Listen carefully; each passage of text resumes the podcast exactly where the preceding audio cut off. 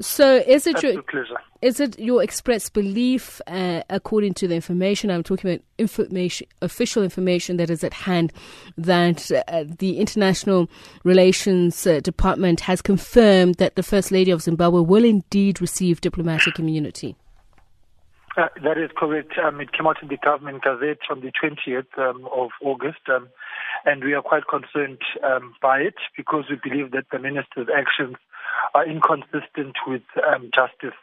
Because the First Lady of Zimbabwe, Mrs. Mugabe, is the subject of a criminal investigation, and for then the minister to seek to undermine the due processes um, of justice and at the altar of expediency um, sacrifice what is right um, for what is expedient is what, in our view, is wrong. So we have called upon the chairperson um, of the Portfolio Committee on International Relations and Cooperation, Honorable Masango, to convene a special meeting for the sole purpose um, of soliciting the minister's explanation um, in this regard and what considerations she applied when she made that determination um, that she did.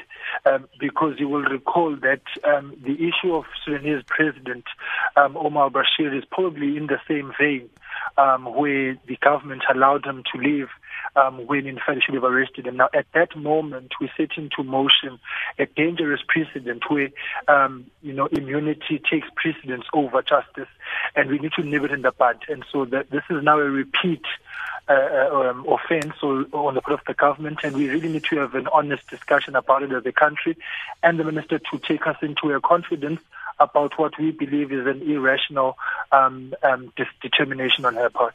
But is there an acknowledgement on your part, as uh, the statement by DIRCO says, uh, that uh, it is per the discretion discretion of the minister, uh, according to Section Seven, subsection subsection 2 of the Diplomatic Immunities and Privileges Act to infer such an immunity or privilege. Uh, do you accept that?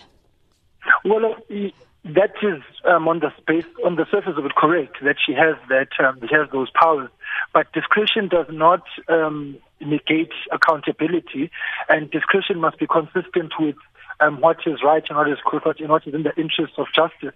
In this case, the, the First Lady of Zimbabwe is a social criminal investigation.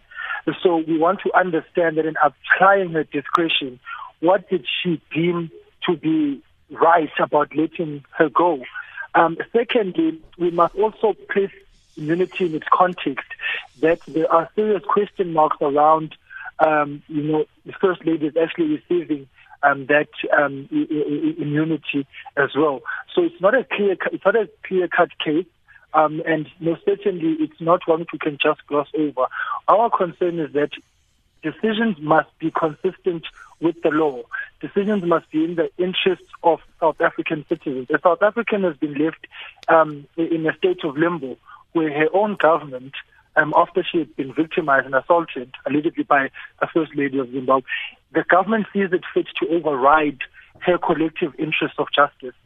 And when the government begins to act against its own citizens, we've got a serious problem. So those are the issues which the minister needs to come clean about so that we may be able to uh, um, bring this matter to a, a, a, a logical conclusion. Finally, on that point is to say discretion must be rational.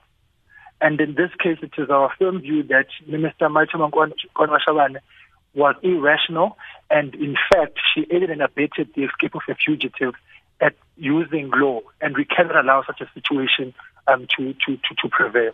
So I'm looking at this media statement uh, by DIRCO. It says, after careful consideration of all the relevant factors, including the following, and I'm going to skip to the second one, which says, the fact that the matter coincides with the South Africa's, with South Africa's hosting of the 37th SADC Summit Heads of State and Government, legal considerations, including derivative immunity of spouses of heads of state, the minister has made the determination that the conferring of diplomatic immunity is warranted in this particular stance. Now, I instance, I would like to get your understanding of citing South Africa's hosting of the 37th SADC Summit Heads of State and uh, the diplomatic immunity to heads of state and their spouses. What does that mean? Uh, is it, should we believe reports suggesting that there was pressure from SADC member states to grant her immunity? Well, if pressure comes from outside governments and compromises our own sovereignty, then we've got a problem. If we cannot stand up what is right, then we've got a problem. Secondly, the First Lady was, when, when, when she violated the rights of a South African citizen, she was not attending a summit.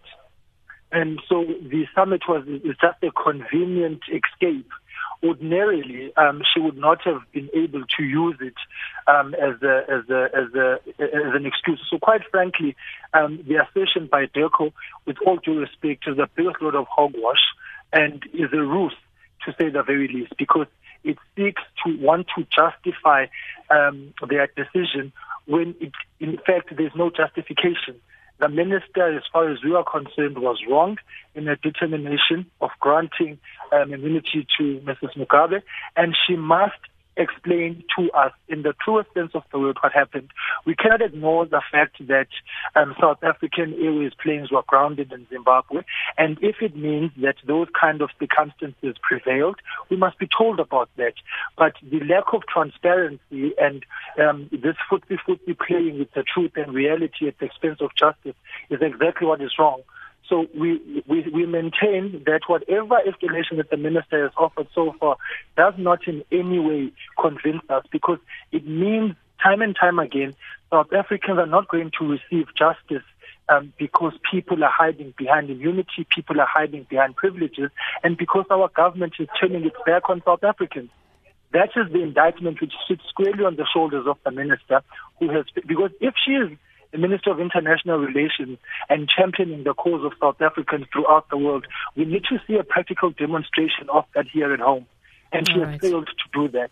Thank you so much for speaking to us, IFP uh, Member of Parliament Mkhuleko Hlengwa.